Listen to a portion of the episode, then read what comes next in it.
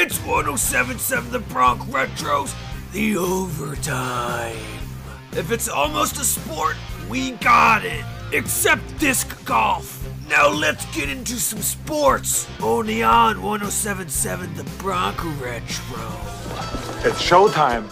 Today's edition of The Overtime is underwritten by McGuinn's Place, a rider student hangout for as long as we can remember. 1781 Brunswick Pike, Lawrenceville. Welcome to another edition of The Overtime. I'm Erik Johnson.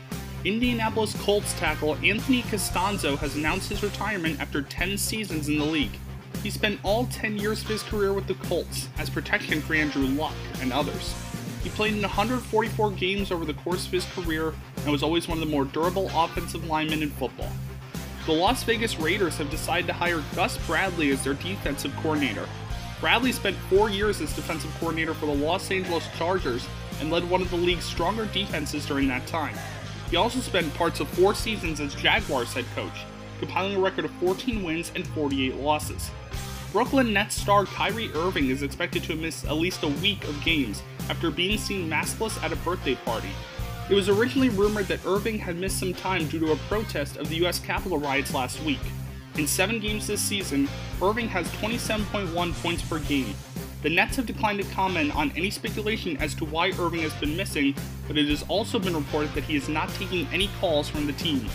The NBA has imposed new protocols to try and preserve their season. This includes mandatory masks on the bench, as well as limiting guests at hotels to members of the team only. The league will also not allow players to leave their hotel if it is not related to team activities.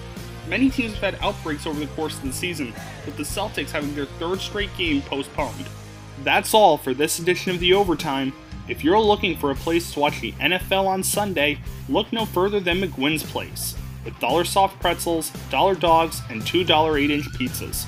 For more information, find them on Facebook at McGuinn's Place. That was 1077 The Bronx Retros, the overtime.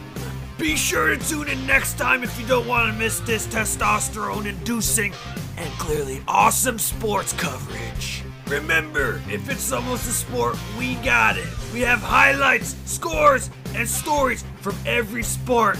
You better believe it. Subscribe to our daily sports broadcast at 1077thebronx.com slash overtime.